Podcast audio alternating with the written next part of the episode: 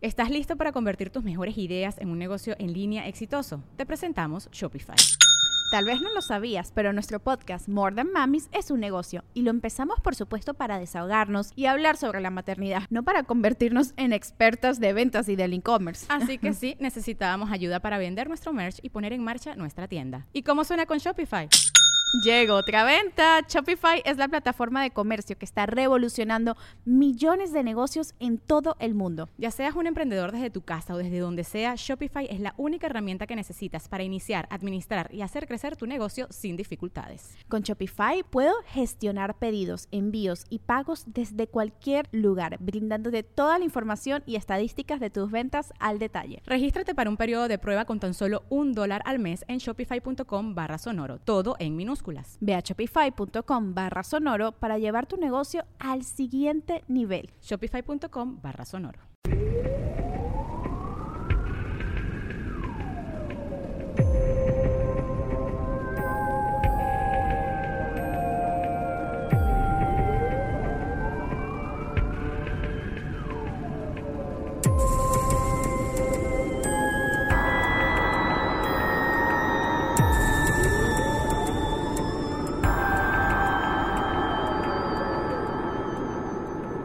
Bienvenidos a Leyendas Legendarias, el podcast en donde cada semana yo, José Antonio Badía, le contaré a Eduardo Espinosa y a un invitado especial casos de crimen real, fenómenos paranormales o eventos históricos tan peculiares, notorios y fantásticos que se ganaron el título de Leyendas Legendarias.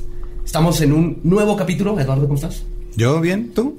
Yo siempre bien, siempre bien. Y como es el último que estamos grabando en la Ciudad de México, decidimos hacerlo mega y tener a dos invitados esta vez alguien que ya conocen, ya he sido veterano del programa. Aquí está Mario Capistrán. ¿Cómo estás, Mario? Hola, Badia, mucho gusto. ¿Cómo? Mucho gusto, güey, que ha ¿Cómo salido como cuatro programas. Mucho gusto, Badia. estás de vuelta. Y de aquí, mero, tenemos por primera vez en el programa a Juan José Covarrubias. ¿Cómo estás, Germán? Oye, pues muy feliz de que me hayan invitado aquí a hablar de cosas que dan miedo. Qué, qué- qué bonita forma de pasar esta tarde nubladita. Sí. Antes de irnos a hacer cosas. Sí, yo me iba a empedar, pero dije, ¿para qué puedo estar teniendo miedo? Puedes hacer las dos cosas. Las dos cosas, perfecto. bonito este empedar con miedo. Empedar con miedo, muy bien. La mejor manera, Como casa de mi tío, muy bien. Ay, güey. ¿De qué vamos a hablar hoy? O sea, les va. Entre los años de 1969 hasta los 1980, en los países de Ecuador, Perú y Colombia, un depredador secuestró, ultrajó y asesinó a más de 300 niñas entre las edades de 9 a 12 años. Cuando dieron con el asesino y lo conocieron, no tuvieron otra alternativa más que llamarlo el monstruo de los Andes. Y muy bien ganado ese nombre. O sea, ¿no había, escuchado? había como... No. Había un límite. No, no. O sea, si, si hubiera matado una masa 100, no hubiera sido el monstruo. Tenían que ser 300. Tal vez le hubieran puesto el maldito de los Andes. o- Aparte- el hijo de puta de los O Andes. sea, 300 Conocidos. eh, a- Ajá, ¿no? O sea, es como Johnny 23 en Conner, ¿no? Que es este. sí, si supieran la verdad, me llamarían Johnny 3000, Ajá. ¿no? De hecho, Sí, sí. justamente este el es 300 que se pueden medio calcular, pero todos los expertos opinan que... ¿Que fueron más? Muchísimos más. Puede ser hasta el doble. De Órale. hecho, ahorita vamos Eso a es tomarse con, con seriedad un trabajo, ¿no, güey? O sea, sí, güey. Por el desayuno de cada día. Si vas a hacer algo, ando bien, ¿verdad? Hazlo bien, sí. Sí, me lo imagino salir todos los días. Oye, mi amor, este, ahí vengo. Voy por 200 niñas. hoy". Ok, mi amor, échale ganas. Pedro Alonso López nació en las cordilleras de Santa Isabel, en Tolima, Colombia, el 5 de octubre de 1948. Para poner en contexto estos tiempos, Colombia acababa de pasar por lo que llamaban la violencia, una sangrienta guerra civil que cobró la vida de 200.000 personas, y el país estaba en ruina económica y socialmente. En estos años, Colombia tenía un nivel de criminalidad 50 veces más alto que el país más violento en la misma época. que era Colombia. Era una estadística recursiva, ¿no? Se, se alimentaba solas. y en esta época es donde Pedro Alonso nace, siendo el segundo de 12 hermanos, que fueron producto de su madre Dora Belinda López Castañeda, que era prostituta. Su padre, Medardo Reyes, desapareció en la época de la violencia. Cuando la madre estaba embarazada de Pedro Alonso, Dora Belinda, perdón, es- sí, desapareció cuando la madre estaba embarazada. Dora Belinda era muy mala madre, golpeaba constantemente a los hijos, quienes dormían los 13 en la misma cama, separados solo por una cortina de la cama donde la mamá conducía sus negocios prostitutorios. ¿Cómo Mira. metes a 13 güeyes en. Y en un cuartito en la ¿Cómo, cómo golpeas, ¿Cómo golpeas a 13 hijos, güey? Porque nunca se unieron, güey. Y le reventaron su madre, le reventan a su madre, güey. O sea, Reventaron su madre a su a su madre. madre, sí, güey. Somos 13, cabrón. ¿Por qué no nos vamos a dejar de ella? O sea, Faltó alguien que O sea, se revelara ahí. El dato real ahí es que eran 15 personas promedio en esa cama, ¿no? Más o menos, sí. el más grande, sí. ¿De qué tamaño era esta cama, güey? O sea, Estaba yo creo grande, ¿no? Y por cama yo creo que se refieren a Ander tener y cobijas en el piso. pues sí, ¿no? Sí, una cama enorme donde pasaba todo esto, como hamsters. Qué feo. Y Cuchareado. ¿Cómo se te para, no? Sí, o sea, te la vas a coger y de repente ahí ah, abres un poquito la cortina y ¡ay, cabrón! Hay 13 niños ahí. Ahí le va otro.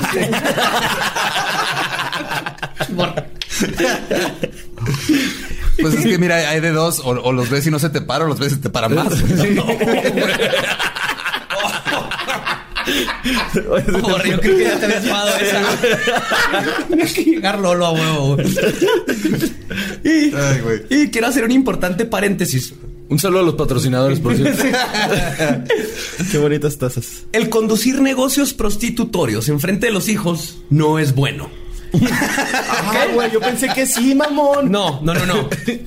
y, y no tengo nada en contra de la prostitución. Debería ser legalizada y que cada quien use su cuerpo como quiera en un ambiente seguro y divertido entre adultos. Y por lo tanto eso significa que no deben de haber niños presentes. Porque justamente este es un factor recurrente en varios asesinos en serie. Como lo fue con Henry Lee Lucas, uno de los asesinos en serie más controversialmente prolíficos de los Estados Unidos, o Carol Ed- Edward Cole, ambos hijos de prostitutas que eran forzados a ver a sus mamás trabajar. Ok. Incluso el ex perfilador del FBI, Robert Ressler, también conocido como el güey que inventó el término asesino en serie.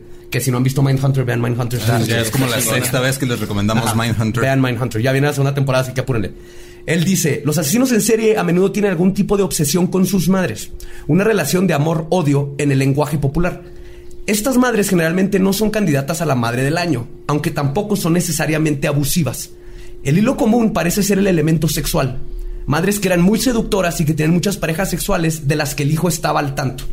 Por supuesto, es más probable que los hijos de prostitutas estén expuestos a este tipo de comportamiento y por ende ah, es muy común que si todos los factores están juntos, aparte de lo de la prostitución, pasa estas cosas, ¿ok? Entonces, no se prostituyan enfrente de sus hijos. Ok. Bueno, qué bueno que nunca haya ido a un show, mi hijo. ¿no? Según yo, la comedia es una forma de prostitución horrible, güey. Sí, nada más que estás vendiendo tu dignidad a cambio de risas. Es lo mismo, güey. O sea, lo mismo, estás diciendo exactamente lo mismo. Mira, ganaríamos más si nos prostituyéramos, la verdad. Y, y- y tiene más satisfacción, ¿no? Hay más satisfacción. No sé si tú ganarías mucho. güey. pero, pero bueno, inténtalo, güey. Mira, aquí estoy yo de comediante, ¿no? Mira, hay gente, hay gente con fetiches muy raros, güey. Eso es cierto, eso es cierto. Hay gente que lo va a ver y decir, mmm, Ethel. es un chiste, es que yo digo que tiene cara de, de viejita judía. Sí, sí, es una Ethel. Es tu nuevo nombre. Que Ay, güey. Señora Ethel. Doña Ethel, quítese la dentadura. Se acaba, Se acaba de acuñar eso aquí. Se va a perseguir para siempre, Eduardo. Pues, además de los abusos físicos, mentales y visuales que sufría Pedro y sus hermanos, que como vimos ya, está- vimos, ya estaban creados, estaban creando probables asesinitos en serie, pasó otra cosa. Ah, sí, bonito, asesinito, Asesinito en serie. Tiernito. Cuando Pedro tenía ocho años, su mamá lo encontró tocando los pechos de una de sus hermanas. Ok. Entonces Dora, la exploradora Eran güey, del de la norte. noche. Eran del norte, entonces. Dijo el menos norteño de los No, yo soy. No, no, no. ¿Dónde está el más? Ah, sí, pues sí, soy el menos norteño, sí, sí. Bueno, pero Guaymas está muy al norte también, ¿eh? O sea. Y, y tengo unas primas que, bueno, sí. eh, bueno, Sí, porque no tengo prima. Perdón. Entonces la madre del año, cuando lo encuentra, lo agarra, se lo llevó hasta la orilla del pueblo y lo abandonó a que se lo comieran los ocelotes. Pero, oh sorpresa, Pedro logró regresar a su casa de ocho años. Regresó, güey. Entonces, al Con día una piel de ocelote, sí. sí. Un chingo de ocelotes muertos. y el resto que quedó vivo siguiéndolo. para sus hermanitos, güey, para le coman. Entonces Dora la prostitudora güey, se subió a un camión con él güey, ahora. Y lo, ahora lo dejó a 300 kilómetros de la casa. Ahora sí no volvió. No, espérate, hay un chiste. O sea, ese es un chiste, el del cochinito verde, güey. Es el chiste del cochinito verde que hablaba mucho y entonces el granjero se lo llevaba Ah, cada sí, vez ¿no? más. Eso es un chiste, güey. No es Pues eso hizo la mamá con López. De ahí salió el chiste. De ahí salió el chiste. Desde entonces, López se dedicó a recorrer las ciudades de Colombia, subsistiendo gracias a su vinculación con los grupos denominados gamines, que es como le dicen allá a los niños de la calle. Sí. Un día tuvo suerte y un hombre le ofreció un lugar donde quedarse y comida, pero en lugar de darle de comer, el hombre se lo llevó a un edificio abandonado, donde lo golpeó Ah. y abusó sexualmente de él en repetidas ocasiones. Pues sí le dio de comer. Vaya. No, Sí, sí no, le dio de comer. no le dio de comer, fue lo peor de todo. Sí, sí le dio de comer. Sí le dio. O sea, pues la verga no es nutritiva, ¿no? Creo que no. Carne, leche, huevos, sí.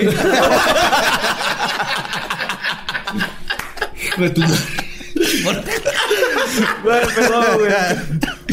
Para eso te invitamos, güey. Para eso te invitamos, güey. Pues, sin hogar y aterrorizado por los extraños, Pedro dormía en los callejones y en los puestos de los mercados de las aldeas. Continuó moviéndose de ciudad en, su día- en ciudad, viviendo en la calle. En Bogotá, una familia estadounidense se apiadó de él cuando lo vieron mendigado en la calle y se llevaron a Pedro con ellos. Le dieron alojamiento y comida y hasta lo inscribieron en la escuela diurna para huérfanos.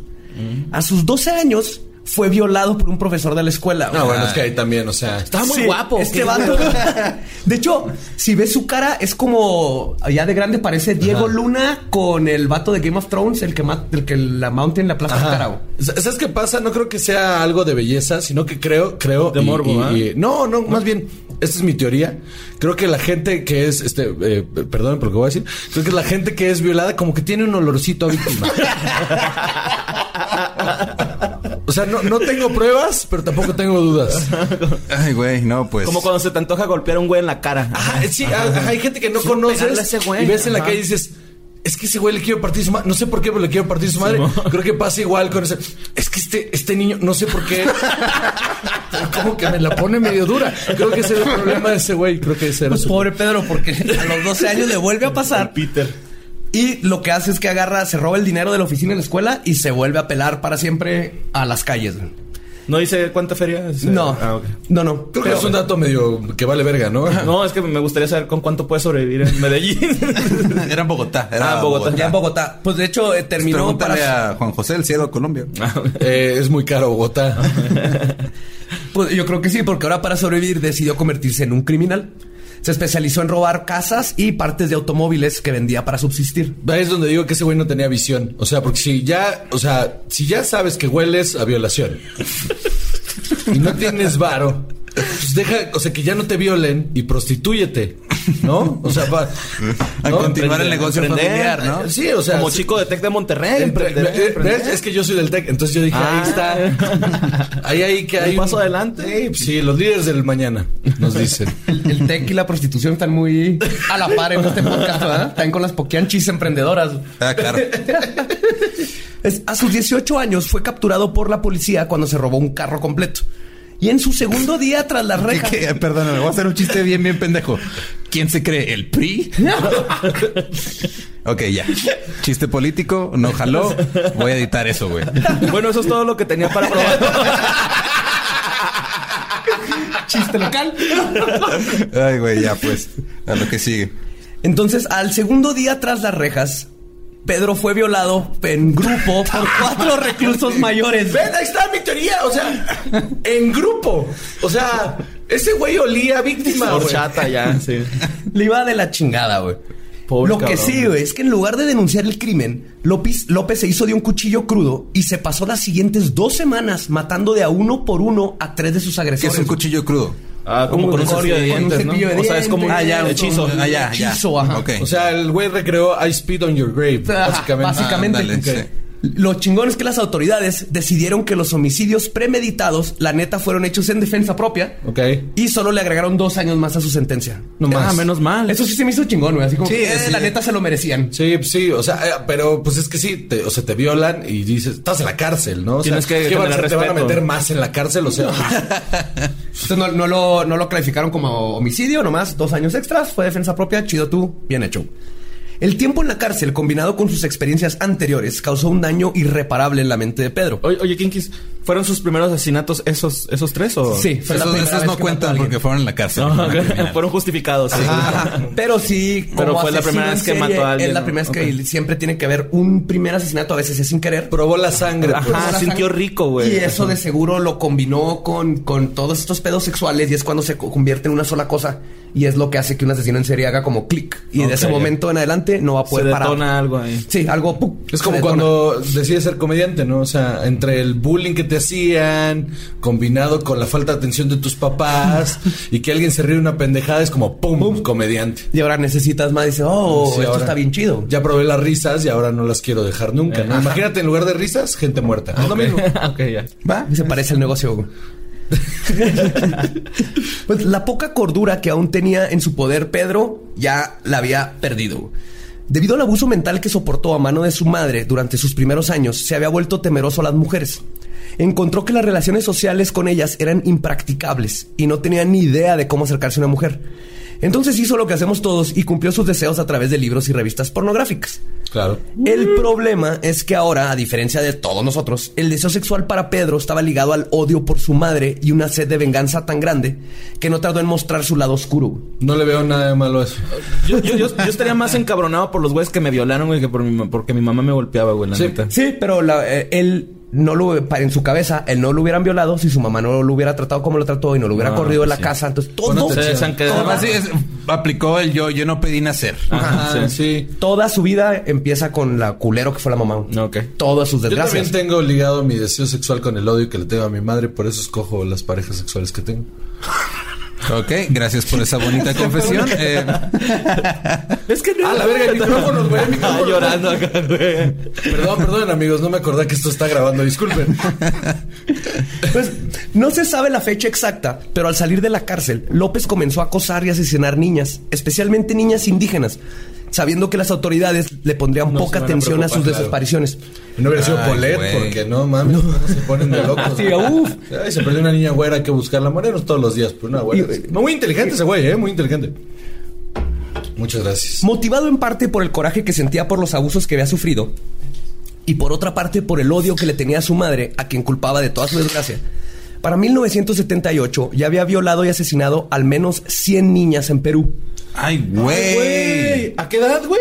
Se fue recio. Sí, pues en el 78 salió... ¿Qué fecha lo metieron en la cárcel? A los 18, 19, 20... ¿ah? 22, 22. Por ahí. Ya había asesinado a 100, por lo menos, en Perú. Como en cuatro, o sea, como en cuatro años más Ajá. o menos. Sí, y esto está light. 25 por año, cada año tiene como cinco, o sea, como cada, cada quincena. Sí, y ahorita vamos a ver el cálculo un poquito más exacto de sus palabras. güey. Su modus operandi era secuestrar a las niñas de las tribus indígenas a quienes generalmente buscaba en mercados. Un día fue capturado por un grupo de ayachucos en el norte de Perú mientras intentaba secuestrar a una niña de nueve años. López fue golpeado por sus captores, lo violado. desnudaron y lo, ter- lo torturaron. Y lo violaron. Sí. Esto está más lo, lo Porque enterraron. huele, ¿no? ya acabamos que huele a Huele víctima. Lo enterraron hasta la cabeza y le cubrieron la cara con miel para que se lo comieran las hormigas. güey. Ay, güey, ok. En ese momento. chingón está eso. Sí, está cabroncísimamente chingón, güey. Una misionera estadounidense intervino. Pinche gente blanca, ¿ves? Sí, Ahí está. siempre llega a cagarla. Llegan a cagar el palo, güey. Y lo peor es que llega, convenció a los captores de que era mejor entregar a Pedro a la policía, subió a López a su jeep y en lugar de llevarlo a la policía, lo llevó a la frontera de Colombia, donde lo soltó. Y le dijo, huye, amiguito, te salvé de estos este, paganos, porque tú sabes que así lo vio esta Ajá, tipa claro, sí, católica, sí, ¿no? sí. O sea, Sí, estos dijo, no, paganos. estos salvajes te, te te- que, torturaron. que iban a hacer cosas, ¿cómo se les ocurre? claro. y, y está cabrón porque Pedro dice que no la mató a ella, no porque le había ayudado, sino porque ya estaba muy vieja para él. No le atraía físicamente. güey. No, Si ma- lo o sea, pero sí pensó en matarla. Sí, sí, sí. Si yo escribiera ese guion, lo hubiera matado. O sea, honestamente. La neta. Los nativos se enteraron de que Pedro no había llegado nunca a la estación y cuando pusieron la denuncia, la policía simplemente deportó a López a Ecuador. Se dejaron y dijeron, eh, que se vaya a la chingada, no es nuestro problema, porque la verdad les valía madre y en sus palabras no querían perder su valioso tiempo en problemas indígenas. Ajá, Suena- sí, suena pues, muy colombiano. Fueron indígenas los que pusieron Sí, la denuncia. Claro. Entonces era Problemas indígenas. Así, así, Sí. el- el- el- la, la cita. Como, como serie, ¿verdad? Problemas indígenas, conducido por Silvia Pinar. O sea, algo así me imaginé, güey. Hoy vamos a quemar a un vato, le echamos las hormigas, pero luego llegó una güera y nos lo quitó. Nos quitó la justicia. Sí, ahí como el, como el programa de esta, de Cristina, ¿no? Así como el programa de Cristina y lo sientan y empiezan. Es que íbamos a picar un ducto, pues, ahí para dejar gasolina. Que llega un vato que se nos robó una niña, pues. Nosotros lo enterramos, pero pues. Lo ir. Llegó la güera, llegó la güera. La güera dejó de ir. La güera con sus cruces. Con sus cruces. en los ojos. Ah. Pedro siguió viajando en total impunidad entre Ecuador y Colombia. Era imposible negar que había una repentina erupción de desapariciones de niñas en estos países, pero se, atribu- se atribuyó toda la actividad a la esclavitud o a las redes de prostitución. O a las FARC, ¿no? También seguro. Sí, también exactamente. Aunque no había ninguna prueba ni sospechosos para sustentar esto. Hasta que en abril de 1980, una inundación repentina cerca de Ambato, Ecuador, reveló los cuerpos de cuatro niñas que habían desaparecido. Días después, ¿Juliana violado? estaban No ya sabemos, descompuestos, no no sabemos. Ah, todavía. Ok, perdón, disculpa. No sabemos hasta, hasta cuándo. Perrito muerto. Ah, como 15, 20 días empieza a perder el... la- bueno, Bueno, son- ok. Olía perrito muerto. Días después, Carvina Poveda, una vendedora, observó a López salir del mercado de Plaza Rosa con su hija María, de 12 años. Tras pedir ayuda, ella lo persiguió y López fue capturado por la gente del pueblo, quienes lo detuvieron ahí hasta que llegó la policía. Ok. La policía sabía que había algo muy raro con Pedro y estaban seguros que tenía algo que ver con los cuatro cuerpos que habían aparecido. Ok. Pero el monstruo de los Andes se negaba a confesar. Entonces la policía intentó una técnica nueva. Disfrazaron al detective Pastor González de prisionero para que se hiciera pasar de violador también ¿Qué y lo metieron en la misma celda con Pedro. Breaking Bad ahí, todo Ajá. pedo, sí. 27 días pasó con él, ganándose su confianza. González dice que se dormía con una toalla amarrada al cuello por el miedo que tenía que lo estrangulara este vato. Después de ganarse la confianza, Pedro le dijo al padre, al padre, a este, Padre. no, No, al- Pastor Córdoba. Pastor Córdoba. Sí. ¿Dónde quedó? Ah, perdón. Le, le empezó a intercambiar historias de crímenes reales e imaginarios, de todo lo que estaba pasando, ¿no? Hasta altas horas de la noche. Por fin. O sea, le empezó a hacer leyendas legendarias. Sí, en la celda. Hasta que lo convenció. Hola, yo soy el padre. Y y esto cada es- semana les traigo un. Hola, Pedro López. ¿Has oído de Oye, pie grande? litera embrujada está Pedro López. Ay. Por fin, cuando. Perdón, cuando el detective había escuchado lo suficiente, López se enfrentó a la evidencia con sus propias admisiones y se derrumbó, haciendo una confesión completa.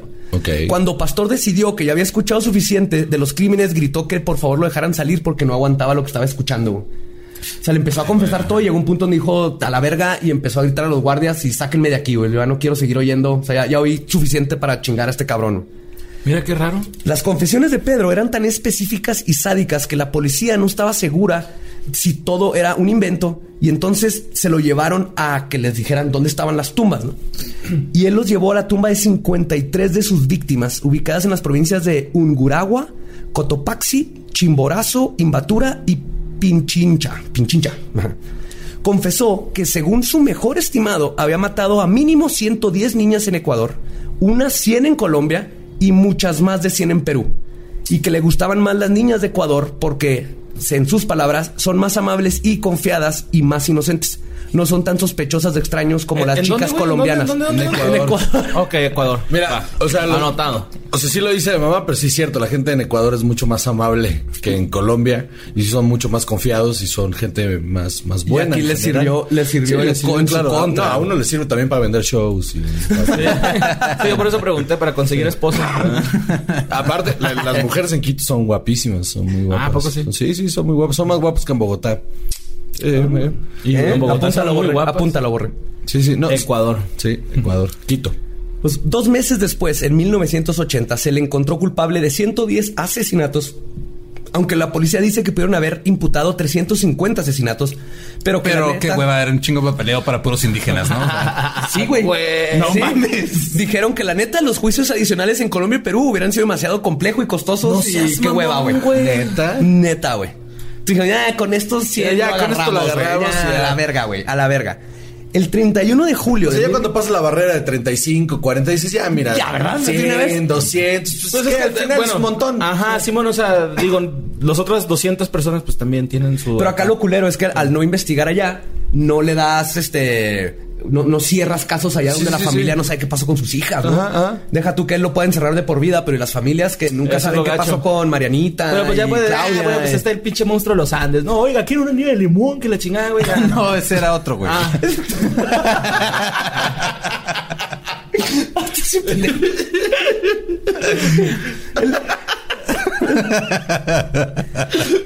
Pues después de que le, le- lo encontraron culpable de 110 asesinatos, el 31 de julio de 1981, a sus 33 años de edad, Pedro López fue sentenciado a 16 largos años en la prisión de Ambato, güey. 16 años. ¿Por cuántos? ¿Por 100? 110 asesinatos. ¿Qué? Ahí les va, porque en ese tiempo esa es la sentencia máxima que podía recibir alguien en Ecuador.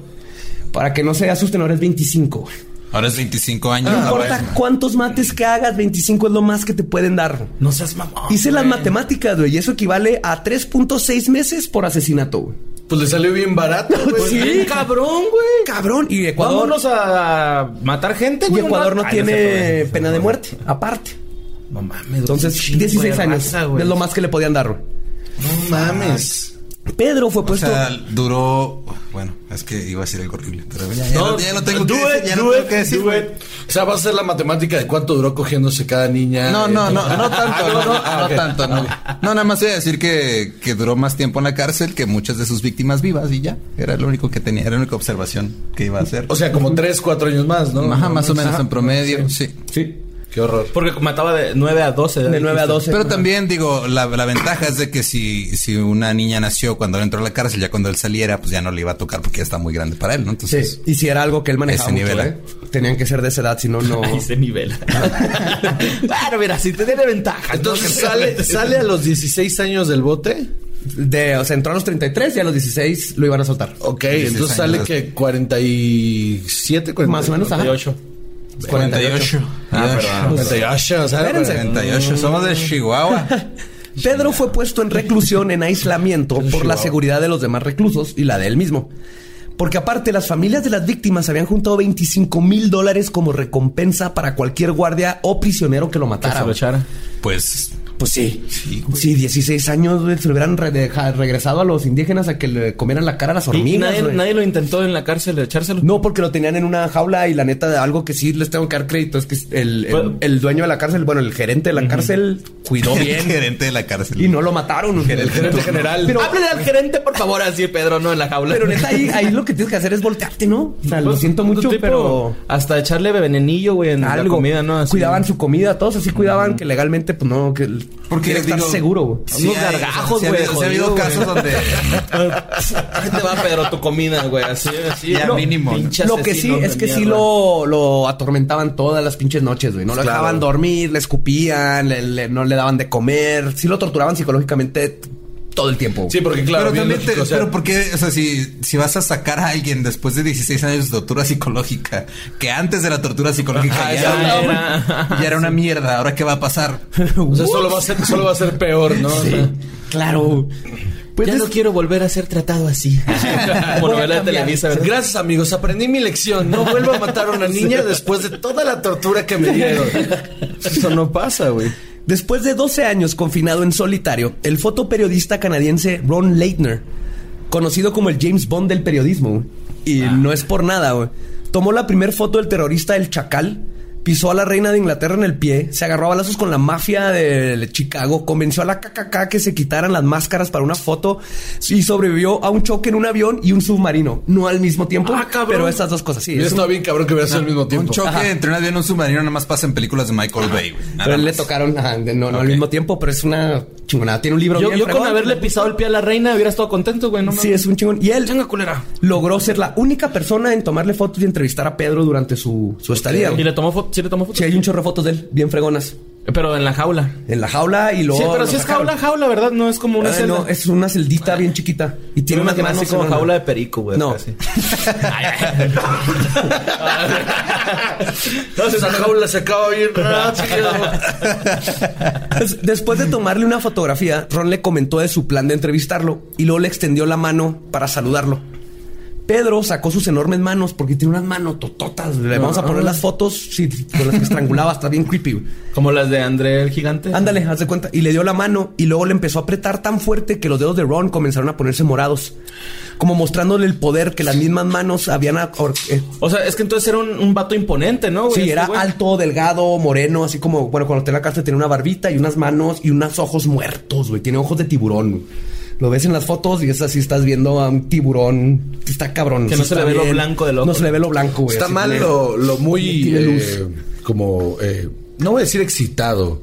Soy como interesado que estoy. O sea, ¿En el tema? No, no, déjate tú el tema, el tipo. El o sea, El me López. parece muy interesante. Es intrigante. Ese Sí, tipo sí. es así de fuck. O sea, algo grande pasó aquí. ¿Sabes que deberíamos hacer un experimento y sacar alguna de sus fotos y abrir un perfil de Tinder con ellas?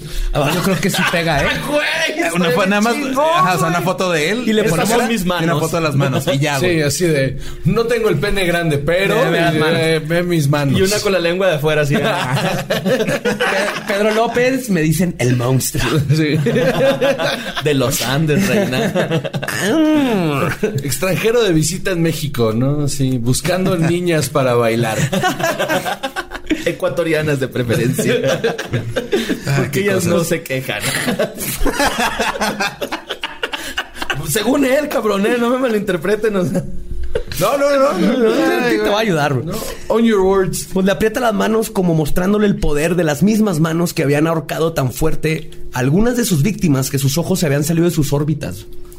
Justo cuando Ron iba a gritar de que ya no aguantaba, Pedro lo soltó, le sonrió y le dijo, Simón, vamos a hacer la entrevista. Pero con una condición. Que junto con Ron entrara a la celda la hija de 26 años del director del penal, Víctor Lascano, quien era la traductora. No güey. seas mamón.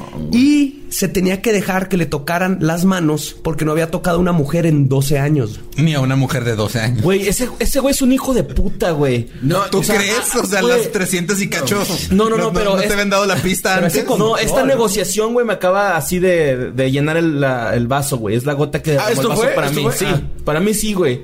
O sea, ya decirle así como de... Ya es un güey cabrón, güey, de... Tráeme a tu, a tu hija, el más cabrón de aquí. Le quiero tocar las manos, güey. Con eso lo haces enfadar, Es güey, que- al vato, güey. Es- siempre tiene esta Algo le estaban haciendo, güey. control, A mí no me o sea, a mí, de hecho, creo que es admirable. O sea, a mí eso me parece admirable. Es como de, güey, o sea, sé, sé lo mucho que llamo la atención. Entonces quieres esta entrevista, te va a costar esto. Eso está como. Sí, güey, es... es, Y es que es algo muy común. Los asesinos en serie les encanta estar en Sí, control. sí, sí. Lo ma- eh, no, no es por nada que Hannibal Lecter en las películas siempre él tiene que tener. Ah, ¿quieres esto? Dame un papel. ¿Y ¿Cuántos años tenía ¿no? la hija del rector? 26. Uf. Ay. Sí, ya está. Pues la traductora. la piel así bien que la sí. hay foto, hay foto de ella, güey. ¿Sabes cuánto tiene la piel más bonita? De los 9 a los 12. Oh, que la ch-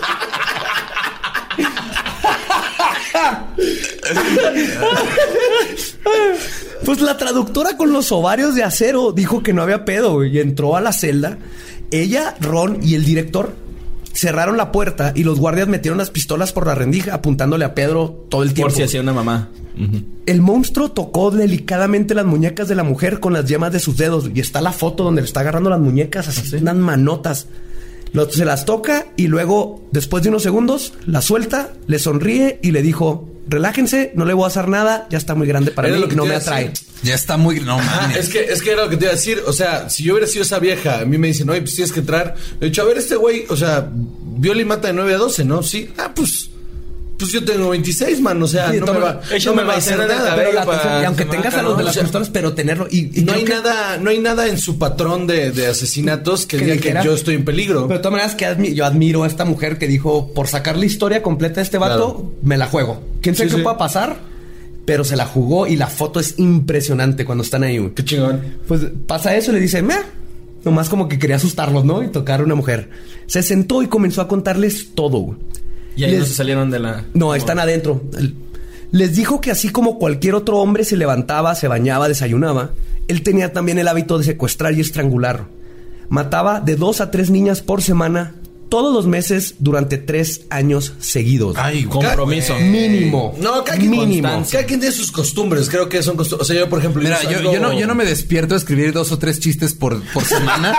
Ese güey tiene constancia No, y disciplina. pero Por eso no eres, por eso no estás en leyenda Yo no, creo, yo no creo que tenga algo que ver con la constancia y disciplina. Yo creo que tiene que ver más bien con las cosas. Hay gente que se levanta todos los días y antes de hacer cualquier cosa se lava los dientes y luego hace su día. Cafecito. O sea, ajá, su cafecito. O sea, yo, por ejemplo, yo salgo de viaje eh, a dar shows y, y llegando al hotel, lo primero que hago es que me masturbo y luego ya sigo con mi día. Porque Pensando en morras de costumbres. 9 a 12 años. No, Ah, ¿cómo te atreves? Jamás, jamás, jamás en niños. Entonces. Ay, güey, qué bueno que me, sentí cómodo diciendo eso. Deberías. No son las Deberías, manos, mínimo no, sabemos. no, Y qué no, bueno. güey. Siéntete mal por ese comentario. Sí, güey. güey. Capistrán, siéntete mal. si lo vas a hacer, own it. Sí. Pues su Compromiso, te falta el compromiso que tenía este güey. Ajá. Compro- com- Ah. comprométete con tus chistes Si como algo bueno, si con algo la bueno vas a aprender de este idiota, es su compromiso Eh, por no, su me vuelvas a, no me vuelvas a decir idiota. No, no, yo. López. si no me voy en este momento de su programa, No, ¿eh? pensé que estaba en un ambiente de respeto, ¿no? O sea. Prefiero al asesino de niñas. ah, perdón, perdón, perdón. Pues su modus operandi consistía en ir a los mercados a buscar a sus víctimas, específicamente niñas que tuvieran una cara que él consideraba bella e inocente. Varias veces intentó secuestrar a niñas de turistas güeras o güeritas, como le decía él, pero nunca pudo lograrlo porque, en sus palabras, los papás estaban muy pendientes de ellas. Malditos güeros. Sí, pues ahí Malditos estaban, papás no tienen que trabajar, andan de... Pero estoy de- completamente de acuerdo. O sea, yo veo niños, eh, voy a hacer algo eh, clasista, ¿no? Eh, Dale, yo veo dale. niños morenos aquí en la Ciudad de México todo el tiempo que los papás los dejan que anden como una cuadra ahí adelante. Mi hijo es muy blanco como para que lo traiga suelto.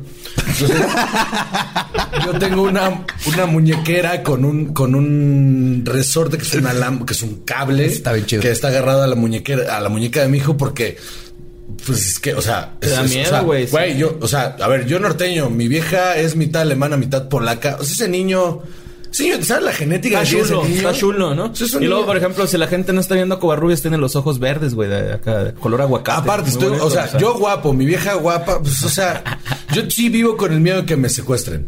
O sea, porque me veo como si tuviera dinero. es el problema de ser blanco, güey, que parece que tienes varo.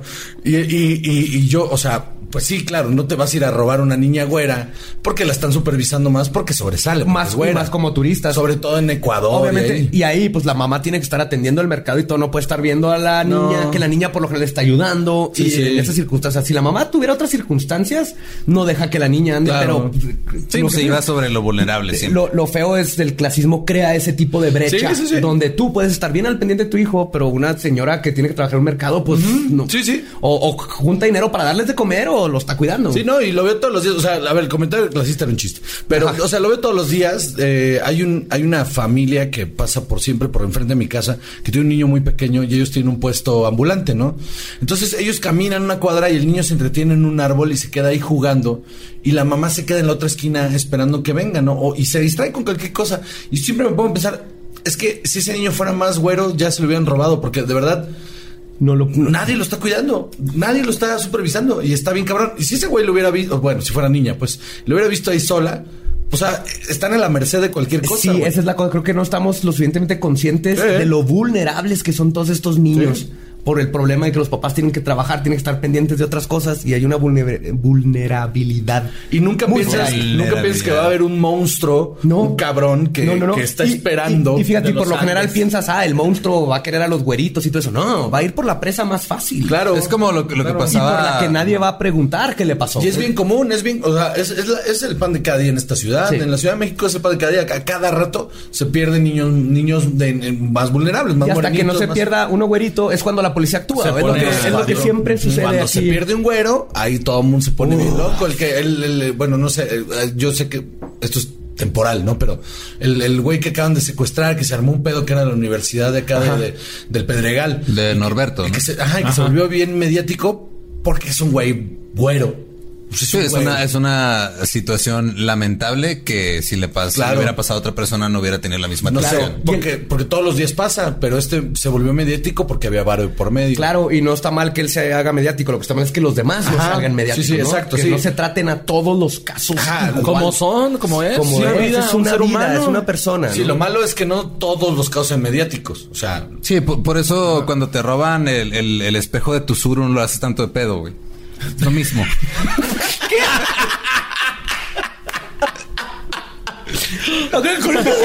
Pero si fuera un Mercedes Benz, ahí vas luego, luego. ¿verdad? Exacto, güey. mi Voy a cortar esa tangente. La, la diferencia, la diferencia es que en Mercedes, ¿cómo se nota que no has tenido un Mercedes?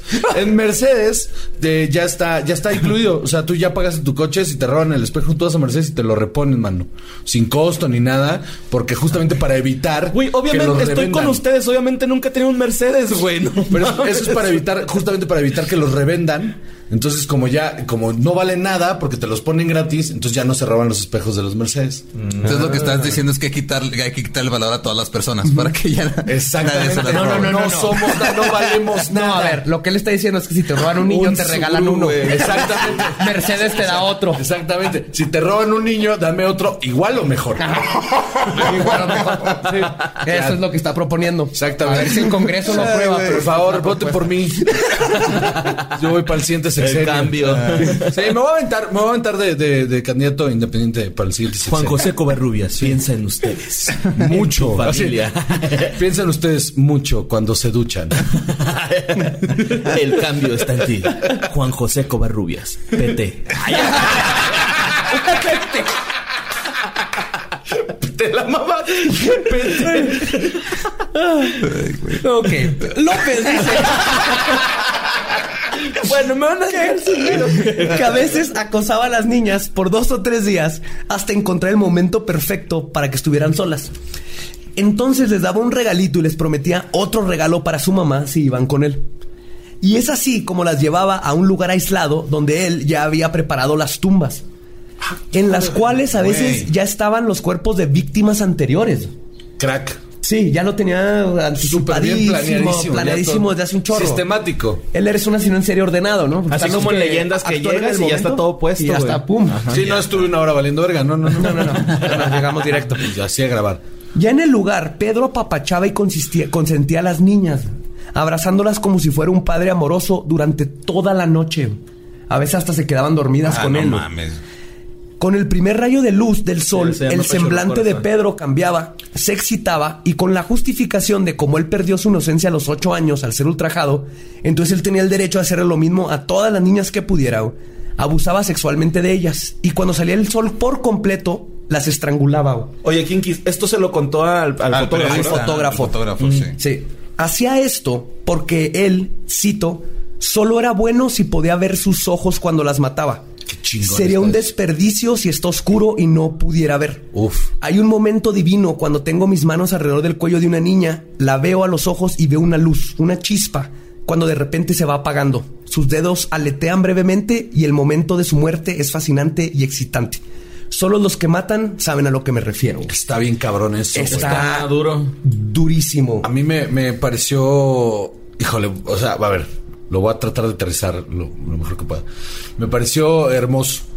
Tiene cierta poesía. Desde el lado, desde el lado, de- a ver, desde el lado del- del- del- de la oscuridad y la belleza, pues, o sea, de esta estética. momento mori, de la estética, De sí. la estética, del, del, del- de, lo, de lo grotesco, es, es, es, está cabrón. O dentro sea, de las películas, ¿no? Verlo No, como sí. algo. Sí, Sí, no. es un sentimiento, ¿no? Sí, quitándolo No, claro. pero- no, o sea, a ver, culero, o sea, está- a ver, a ver, o sea. la realidad es que está culero que maten Sí, güey. una niña, ¿no? Pero lo que está cabrón es el, el, el, el- la psique de este cabrón, cómo le funciona para, para, y lo que igual me parece súper atractivo, pues, es que el güey tenga todo este Romantiza, ¿no? Es Ajá, como- es sí, romántico que, que para tenga él, todo este pedo romántico alrededor de ese pedo, porque si lo llevas a cualquier otra cosa, es bonito, es como, es como lo- la, la poesía, y me voy a poner muy mamón, la poesía de, de, de- ¿cómo se llama este? Ah, puta madre. Ricardo Arjona. No. sí, sí, sí. Ese mero. No, de Baudelaire. Baudelaire, Ajá, que, que- que era, que era, o sea, por ejemplo, ese poema que tiene hacia la carne que se está pudriendo, que es un, que es un poema de amor hacia un pedazo de carne que está con gusanos. O sea, todo, todo ese, ese tipo de, de cosas. ah, ojo, esto es, esto es real, está culero. Pero No, claro, y no, y hay algo que sí tenemos que, o sea, nos, nos interesan. Hay, Claro. hay una fascinación con estos casos y lo paranormal y los fantasmas y los Sí, pues, ¿qué, qué digo? O sea, tu público escucha. Claro. Ajá. Entonces sí, sí podemos como de una forma madura hablar de esta parte de, de cómo es ese sí que esa, esa psicología de la De hecho, esa es la parte extraña, ¿no? De- Claro, de- justo me estoy tratando de justificar ante la gente y luego me acuerdo que no, pues la gente que escucha esto obviamente están bien enfermos. Mira, yo acabo de ver ahorita así como un espectáculo de gimnasia mental bien cabrón entre ustedes, güey. tratando, estoy tratando de justificar. Estoy, porque estoy- estoy justo a punto de besarme con María, no sé si sabías eso. No, es que es la misma razón por la que vemos la serie de Hannibal sí. Lecter, ¿no? Sí, Cómo sí. manejan. Sí, güey. Sin perder aquí la, la, la línea. Es, Es que, que sí ten- está- tenemos la línea de sabemos que es un hijo de la chingada este culero y lo que hizo es asqueroso. Pero al leer estas partes que nos adentran al Siento, psique siento humano. que lo que quieres decir es que como que llegas a humanizar a este a esta criatura. Es que no, es que lo que está culero pues, es la- deshuman- más bien es, algo así. ajá, es que lo que está culero es quitarle la humanidad. O sea, porque aunque cometió todos estos delitos y hizo todo esto, sigue siendo un ser humano que pasó por un proceso bien culero, el cual lo llevó a hacer este pedo. O sea, él no es culpable, si quieres verlo así, de, de su propia desgracia. Entonces, es consecuencia de un chingo de cosas que le pasaron a él. Y, y el, y el hecho de que pasara de víctima a victimario es, es, es lo que lo hace interesante, pues. O sea, el güey pasó de ser víctima a victimario. y Entonces hay cierta poesía en, en- en que él justifique su ser un victimario. De hecho, que hay algo bien chingón que dice él. Él dice que era igual lo que él hacía que la gente que va a ver las corridas de toros esperando el momento en el que el toro o el matador se encuentran en la muerte. güey. Dice que era ese rush, ese sentimiento que tiene la gente que va a ver las corridas. Y me gusta esto porque sí es cierto, la gente que va a ver las corridas, se acaba, los acabamos de comparar con López, el monstruo de los Andes, quieren ese momento de la muerte. Cabrón, nadie, nadie ¿Vieron va- al güey este que le limpió la lágrima al toro antes de matarlo? Hace, hace- Ese está bien- está bien enfermo, Está bien enfermo, Está bien enfermo. O sea, es- Como Cartman, ¿no? Así chupándole la lágrima, güey. No, porque cuando estabas espadazo. describiendo todo lo que todo lo que sé, yo me estaba acordando de ese pinche torero. Es que sí está bien enfermo, de- Y eso, eso güey. dijo López. O sea, enfermo, que el güey. Mismo asesino en serie que mata niñas diga, es lo mismo que hace la gente que va a ver las corridas de toros, güey. Es el mismo sentimiento. Claro, pues es que es igual de enfermo, Es güey. igual de enfermo, exactamente. O sea, tener, eh, eh, eh, estar sintiendo satisfacción por ver a un animal asustado. Corriendo, corriendo por su vida, tratando de defenderse y que todo el mundo esté celebrando su muerte poco a poco y que al final este cabrón todavía de cínico va y le limpia una lágrima Y luego lo celebra, lo mata, güey. Es como, ¿por qué lo están celebrando, güey? Esa gente es el asesino en serio. Sí, sí, es como, es como algo que haría el, el Joker, güey. O sea, está bien Literal. enfermo, güey. O sea, quita el toro y pone a, a- a Batman ahí. Es, es lo mismo. ¿Es lo mismo? lo mismo. También describió con detalle cómo le tomaban de 10 a 15 minutos en morir a las niñas, pero dijo que él era muy considerado. Les ponía un espejo debajo de la nariz para estar seguro de que estuvieran muertas. Y después Para de si esperar... salía vaho, ¿no? Ajá, sí, salía el vaho. Si no, no para meterse, ya sabes. No, no, no. Después de esperar un buen tiempo, les cortaba la garganta y las muñecas para asegurarse de que su corazón ya había dejado de latir.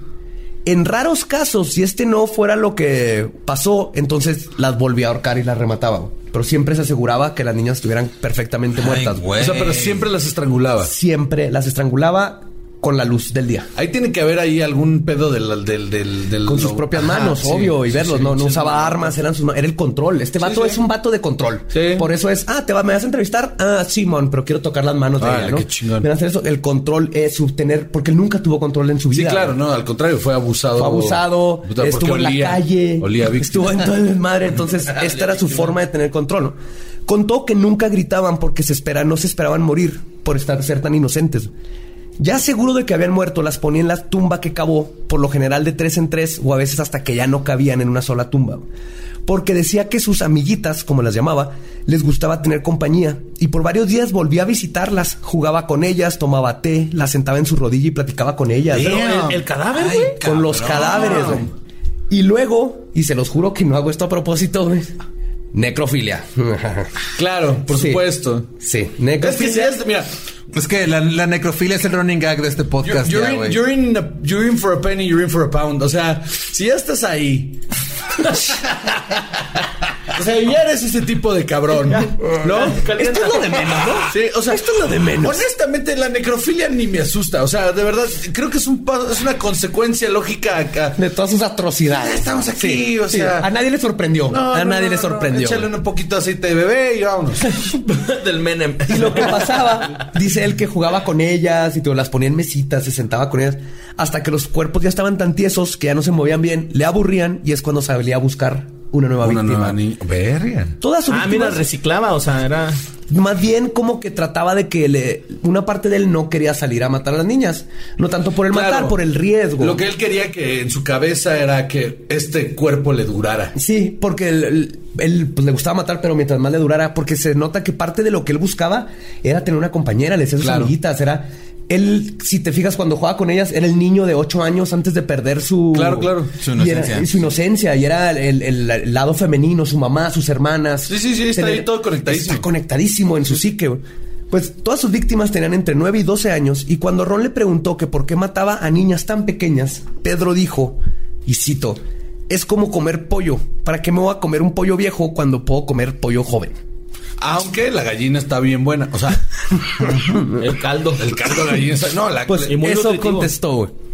Y terminando su confesión le dijo a Ron, soy el hombre del siglo. Nunca me van a olvidar. Híjole, yo no sabía quién era, mano.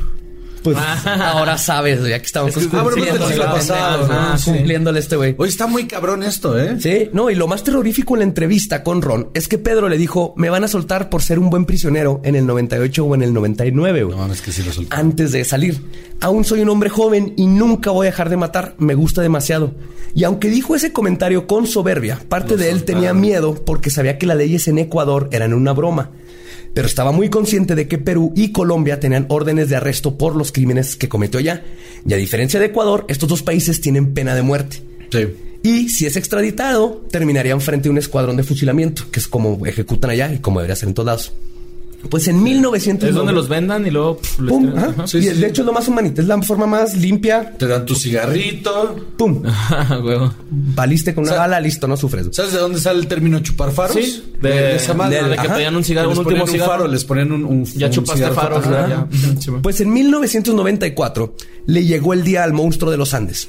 Un poco después de la medianoche, un 31 de agosto, cuatro guardias lo sacaron de la celda número 29 del penal García de Moreno en Quito, a donde lo habían llevado días antes, y lo pusieron atrás de un carro de policía para extraditarlo a Colombia.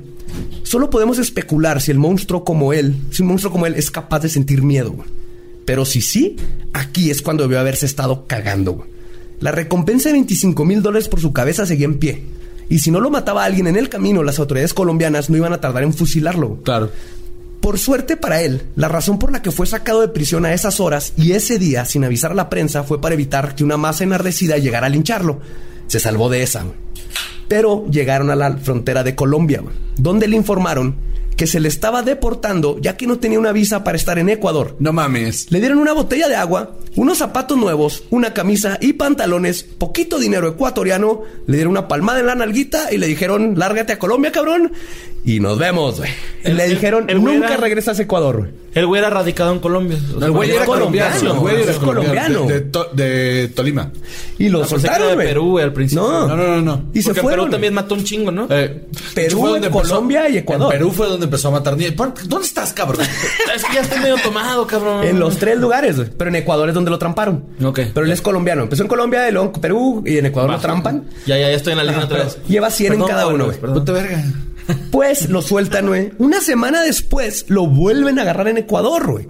Lo vuelven a llevar a, a Colombia y le dicen, ahora con más ganas, ahora sí, por favor, Ya no te regresas. ya no regreses, cabrón. Porque no tienes visa. Es que eso es lo peor de Sí, todo, güey. es- es- O sea, básicamente No Ecuador por- era no de- porque matas, Yo no porque quiero no saber qué pedo. Es yo- que no, pues no mames, porque. Pero es muy, muy inteligente parte de los ecuatorianos porque es, no te podemos tener retumbar en el bote toda tu vida. No te podemos matar.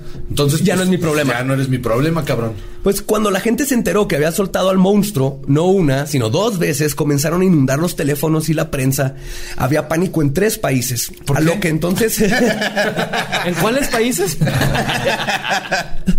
A lo que entonces el ministro, el entonces ministro de prisiones, Pablo Faguero, declaró, cito, sí suena extraño, pero es nuestra ley. La ley de no ejecuciones o sentencia de más de 20 años se aprobó hace más de 100 años. para proteger a los presidentes de Ecuador de ser asesinados después de revoluciones y golpes militares. Lo cual ha pasado muchas veces Sí, en claro. los últimos años. Entonces también, con su ley. En el pasado habían eh, sido ejecutados de maneras horribles, como ser preparados por cu- separados por cuatro caballos. La ley parecía inhumana. No se preocupen, no se preocupen. A raíz de esto de, de que soltaron a este vato en Ecuador, ahora ya te pueden dar 25 años. Ay, Dios Sí, ya bendito. cambió la ley, güey. Ya cambió la ley. Y- Pero eso, eso de que te separen cuatro caballos suena muy cabrón. Está Sí, muy cabrón. está muy cabrón. Está muy cabrón. Porque pero- ¿cómo, ¿cómo los haces a todos correr al mismo tiempo? les pegas Les pegas una nalgada. Y los pones y corren. así. A ver, cuatro personas y cuatro Ah, nalgas ya, o sea, no son los caballos solos. No. Sí, güey. Te ponen ahí, te ponen ahí y dicen, oigan, aquí les encargo, oiga, caballo. Ya, ya escupí aquí. Aquí los dejo encargados con este pendejo que les amarré. Ay, ustedes deciden cuándo ¿Cuándo jalar. Pues Ya, no, güey. Cuando se quieren regresar a Perdón, la casa. perdón, es que yo. Yo me imaginaba caballo, caballo- Es que le- el caballo. Draw es muy and quarter. Ajá. Tipo, ya está el mismo güey, nada más. Un solo güey así con una tabla y les pega a los, a los cuatro y ¡fum! Ajá. Pero ahí les va, güey. Pero ahí les va. Ahora, las autoridades colombianas les tocaría su turno en aplicar la justicia. Y. Pedro fue arrestado e inculpado del único asesinato al que le podían inculpar, que había sucedido 10 años an- antes. Pero un asesinato es suficiente para sentenciar a alguien a tener que comer balas en frente de un escuadrón de fusilamiento. Comer balas. Y en 1995, Pedro López, el monstruo de los Andes, con por lo menos 300 asesinatos bajo su manga, manga, fue declarado no estar apto para ser juzgado porque se consideró que no padecía de sus facultades mentales, o sea que estaba loco, y lo metieron en un asilo a No recibir atención psiquiátrica, güey. Eso no es lo peor. Tres años después, en febrero de 1998, fue declarado cuerdo, güey. Colombia había curado al monstruo, pero la neta es que no tenían dinero para mantenerlo encerrado, mamón. Entonces le pusieron una fianza de 50 dólares, No seas mamón. la cual pagó y salió libre. Con una serie de requerimientos, obviamente, como reportarse a firmar ciertos días, no salir del país, etcétera. Pedro se peló y el hospital psiquiátrico no volvió a saber nada de él. La única persona que lo vio después de esto fue su madre. Dora la prostitudora. Cochina, cochina. Todavía estaba viva. Cochina. No, Pimp, no te la lleves. Pues Cuando le, cuando le robaban la cartera a un güey, el güey le decía, zorra, no te la lleves. Huevo, güey. Nada, estuvo bonito, güey. Ah, No, no mira, es, es el segundo chiste pendejo que hago y ya. Bueno, eso es todo lo que tenía para probar. Pues todavía estaba viva y fue y se la encontró. Y luego Dora le contó a un reportero que Pedro fue a visitarla y a decirle que le diera la mitad de su herencia, que le diera la parte de su herencia. Cuando Dora le dijo, güey, que no ves que soy pobre, no tengo ni un quinto, decía en el video, tiene una casucha así, pues, bien, bien, bien humilde. Pedro agarró la cama y la única silla que tenía su mamá y las vendió en la calle y luego se peló, güey. Y ya no quiero saber nada más de Güey, le quitó su lugar de trabajo a su mamá. No, no, lo bueno de esa chamba es que la puedes en cualquier lado. O sea, Ah, ya, ya. No. Y aquí lo cabrón es que la última pista que sabe de él es un crimen que sucedió en el 2002, güey, en Colombia. o sea, que pero, pero- pero- pero ¿está desaparecido? Está desaparecido hasta ahorita. No seas 2019 no sabemos. No, ahorita ya ¿Por está qué me haces ¿no? esto, güey? Yo soy una niña de nueve años por dentro. Huelo a víctima. Yo huelo a víctima, güey, si te conta... Bueno. dale, dale, dale, dale. Entonces, en el 2002 lo, único- lo último que se supo un crimen que tiene todo el modus operandi de este cabrón, pero no se sabe exactamente dónde anda, dónde quedó. Ay, cabrón. No se sabe si lo llegó a agarrar a alguien, una, una turba enardecida que lo reconoció y lo mataron. Nada, absolutamente nada. Entonces, hasta ahorita su récord quedó en 300 víctimas mínimo, que se sabe que pueden ser más. De las que se saben. De las porque que se pueden saben, ser más. pueden ser más, más las que ya libre ha matado porque sabemos no solo que un asesino en serie no deja de matar, sino que él dijo, yo no voy a dejar Pero aparte, de matar. a ver, no, o sea, ahorita no hay, no se ha reportado nada con su modo superandi. Hasta el, el 2002 es lo último que encontré, que hubo un- algo muy parecido en Colombia con su modus operandi. Si alguien nos escucha por allá y sabe de algo Pues más, en por una favor, de esas, en una de esas ya lo, Ya lo torcieron. Ya se lo ¿no? echaron. Es lo que creo que Ah, yo todos ya se murió, güey. Ya, Sí. ya salió grande, ¿no? De la cárcel, güey. A los 40, no, 30 y algo, 40 y algo. 40 y algo. Pues no mira, Por está anda el Badía, güey. Ya, ya, ya, ya, ya va a acabar. o sea. No, pero no, no creo que esté tan grande, más bien que, mira, Colombia es muy inseguro. Colombia es muy inseguro. Mm. Tú das la vuelta en, donde, en un lugar que no era y valiste verga. Estoy Eh. casi seguro que ese cabrón iba Se caminando. metió con alguien, ¿no? Que no debía. Sí, seguro este último modus operandi lo cazaron lo mataron Se a lo la echaron. verga. Sí, porque si lo no, espero, espero, güey. Es lo único. Está muy cabrón este Pero pedo, ¿eh? También está triste que nunca va a haber ese Closure, ¿no? Sí, para sí. las familias y todo de saber dónde terminó este imbécil. Todo porque, igual que toda Latinoamérica, el desmadre de la policía. La justicia le falló justicia de la durísimo. Sí, hasta ahorita no hemos tenido, salvo el, el- creo que el caso de Al- Alderete que terminó en la cárcel y Y eso sigue era ahí. España. Y este, no, no, de los, de los, los narcosatánicos. Ah, sí. Creo que fuera de eso no hemos visto un lugar donde en realidad se haga No. justicia para la Y, por ejemplo, También Aldrete- el cha- Ah, no, todavía no, perdón, todavía no. No, iba- la iba a cagar, perdón. Pero Aldrete de Tornas terminó ahí gracias a que mataron a un gringo y por eso terminó acá. Y o sea, es madre, México. En, en toda Latinoamérica Sí. nunca han atrapado a alguien por el por un detective, güey. No La- podemos hacer una película de policías chingones que encontraron las pistas y encontraron al monstruo. Ah, ¿cómo no, güey? ¿No Los de? Polet, güey, esos güeyes encontraron todo el pedo bien chido, güey. Pero cabrón, güey, se solucionó así. a mí esa historia me emputa muchísimo. Sí, pero está en la lista, güey. así, Está en la güey. lista, Esa güey. historia me emputa mucho. Porque aparte, Es sarcasmo. pues. La, Claro, la, la mamá de Polet anda como si nada por todos lados. gusto, ¿eh? No, hasta se, se operó y pues, está buenísima la pinche vieja. Y anda aquí en pinche Lomas porque son, tiene un chingo de varo. Como si nada ahí, A gusto, celebrando la vida y olvidó. pasándosela de huevos. Claro. Una vez terminó en un show de stand-up esa vieja, güey. ¿Qué? Estaba, de, de hecho, estaba ahí el ese güey, Juan Carlos Escalante en Sí, Escalante lo, lo, lo hizo Ah, su sí, especial. sí, es- Simón, Escalante sí. lo hizo y, y fue cierto, fue completamente Yo cierto. creí que era un beat. No, no, no, la vieja llegó al lugar, sí, les dijo, oye, nomás no vayan a hacer chistes de mi hija, ja, ja, ja, y se fue. ¿What? Y sí, le dijo Escalante, ¿quién es esta vieja? No, y le dijo ese güey, pues es la mamá de, bueno, era, ¿no? La Ajá. mamá de Polet. Y, y está cabrón. Está feo, güey. Está feo, Está feo, está muy feo eso. Sí, ese tema y John Benet Ramsey son como Sí. Paralelos que hay que, hay que discutir Está aquí. cabrón. Pero a final de cuentas, Pedro López, lo que está curioso es que queda como el segundo asesino en series en el Guinness y todos estos más prolífico de todo el mundo. Claro. Seguido nada más por Luis Garavito, también de Colombia. güey. Claro.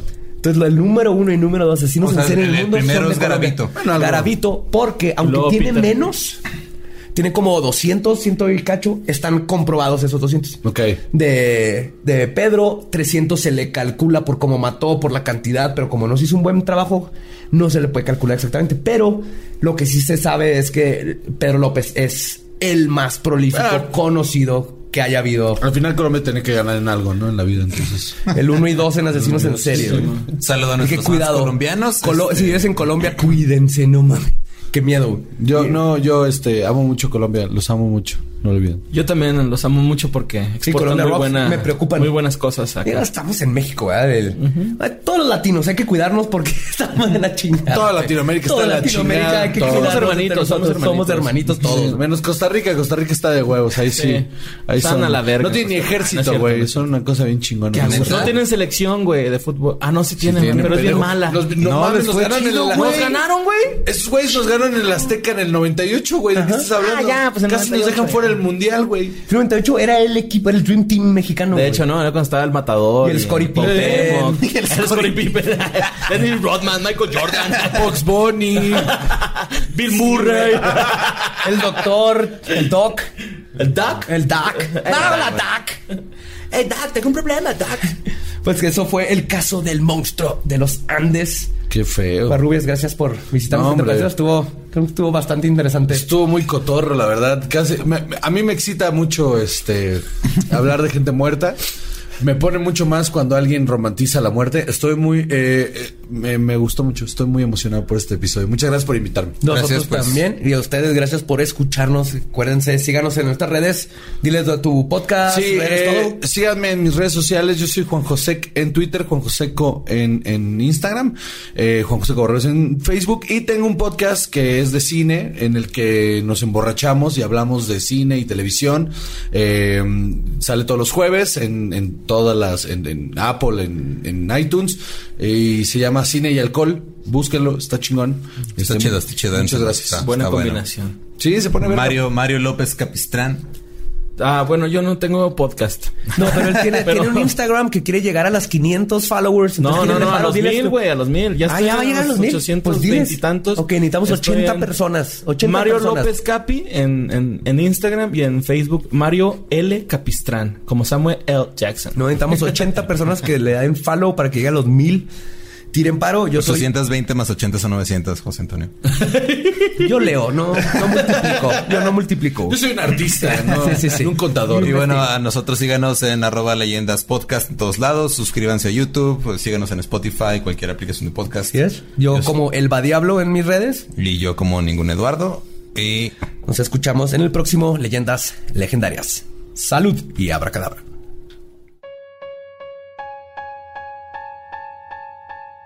Llegó la hora de los saludos. Espero que se le hayan pasado bien con Covarrubias y nuestro amiguísimo El Borre.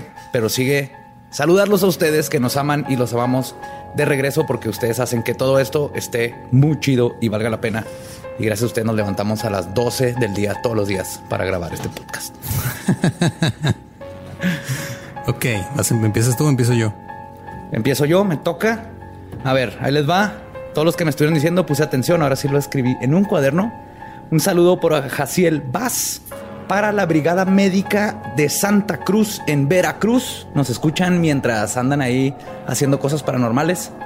Bueno, asumo que no, ¿verdad? pero es médicos, entonces les ha de tocar. Si tienen historias buenas, cuéntenos, pero andan haciendo sus Digo, si se les muere alguien, cuenta como actividad paranormal. De- definitivamente.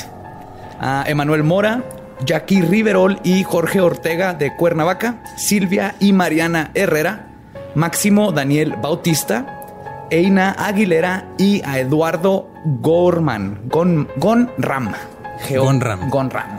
El nombre de Máximo se me hace muy chido. O sea, se me hace que cuando tus papás te ponen de nombre Máximo es porque tienen mucha fe en ti. Mucha expectativa, así que échale ganas, échale muchas ganas, Máximo. Ok, yo tengo saludos para Néstor Montes y su novia Elizabeth Martínez, para Brenda Mora y el despacho Artigas de la Ciudad de México. Nos escuchan todos ahí en la hora Godín. Yeah. A Francisco Guizar, Antonio Giles y Yasmín Torres. A Julio Rodríguez que dijo que si no los saludamos, los aliens nos picarán el ano. Ese es el punto de los aliens. Ajá, Así para eso existen a Eric García hasta, hasta Tijuana, a Isaac Bernabé Martínez, a Filiberto Ramos. Ah, tengo saludos internacionales. Oh, Miguel Muro 4 de Leicester, que se escribe Leicester, pero creo que se pronuncia Leicester. Leicester, Sí. ¿verdad? Allá en Inglaterra. A Rivas Chevy 16 de Guatemala. A René Tobar, Maribel Tobar y Aldo Tobar también en Guatemala. A Alan González y Facundo Peña de Neuquén, Argentina. Alejandra y David a Michigan. No dieron apellidos, pero son de Juárez. No creo que haya muchas parejas de Juárez que se llaman Alejandra y David en Michigan. no, en Michigan. Y a, bueno, este no es internacional, pero Daniel.4005 que dijo, digo, Mónica preguntó el episodio pasado que qué episodio usarías como fondo para tener relaciones sexuales. Ajá. Él dice que cogería con el episodio de las Pukianchis de fondo. Nada, nada más afrodisíaco que señoras y prostitución y cacahuates asesinos. Supongo. Y para Iker Braindead 666 y Jenny. Qué buen nombre. Eh, habló en 1999, lo quiere de regreso. Pum, pum, pum. Chiste malísimo. Ajá, muy bien. Yo era, yo era necroanarchy, arroba hotmail. Así que Yo era guion bajo Dexter. arroba hotmail. Ah, mira, me faltó uno. La mujer 08 en Ensenada. Supongo que las primeras siete mujeres de Ensenada ya habían abierto Instagram antes que ella. Entonces, saludos. pues esos son todos los saludos. Por hoy sí. Estuvo cortito. Saludos a todos ustedes. Los seguimos saludando porque los amamos. Para todos ustedes que tienen ojos de, de- de detective y nos ven en YouTube, él cambió un poquito la parte de atrás. Estamos remodelando un poco. Lo que sí es que nos cambiamos de la pared de allá para acá porque aquí hay aire. No se espanten, nomás queremos decir lo que está pasando. Sí, aquí se hay un mini split. Estamos a 39 grados nublado. Entonces, Ajá, estamos sobreviviendo. send caguamas. Pues los amamos. We love you, witches. Ya se la saben. Manténganse brujas todos ustedes. Gracias, gracias por escucharnos y estén al pendiente de todas las redes porque vienen cosas bien chidas que se aproximan. Y nos escuchamos el próximo miércoles en Leyendas Legendarias. Au. Adiós.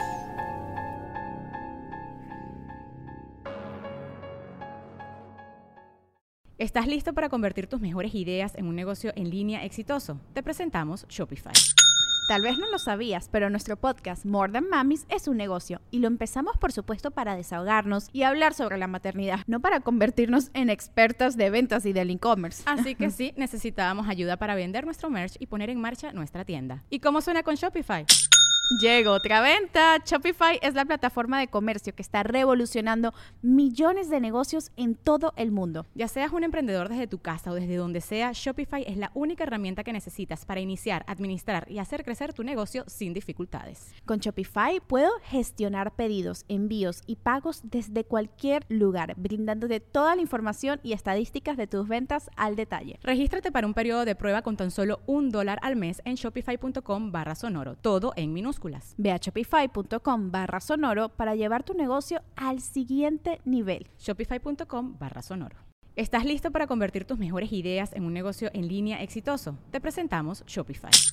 Tal vez no lo sabías, pero nuestro podcast More Than Mamis es un negocio y lo empezamos por supuesto para desahogarnos y hablar sobre la maternidad, no para convertirnos en expertas de ventas y del e-commerce. Así que sí, necesitábamos ayuda para vender nuestro merch y poner en marcha nuestra tienda. ¿Y cómo suena con Shopify? Llegó otra venta. Shopify es la plataforma de comercio que está revolucionando millones de negocios en todo el mundo. Ya seas un emprendedor desde tu casa o desde donde sea, Shopify es la única herramienta que necesitas para iniciar, administrar y hacer crecer tu negocio sin dificultades. Con Shopify puedo gestionar pedidos, envíos y pagos desde cualquier lugar, brindándote toda la información y estadísticas de tus ventas al detalle. Regístrate para un periodo de prueba con tan solo un dólar al mes en shopify.com barra sonoro, todo en Ve a shopify.com barra sonoro para llevar tu negocio al siguiente nivel. Shopify.com barra sonoro.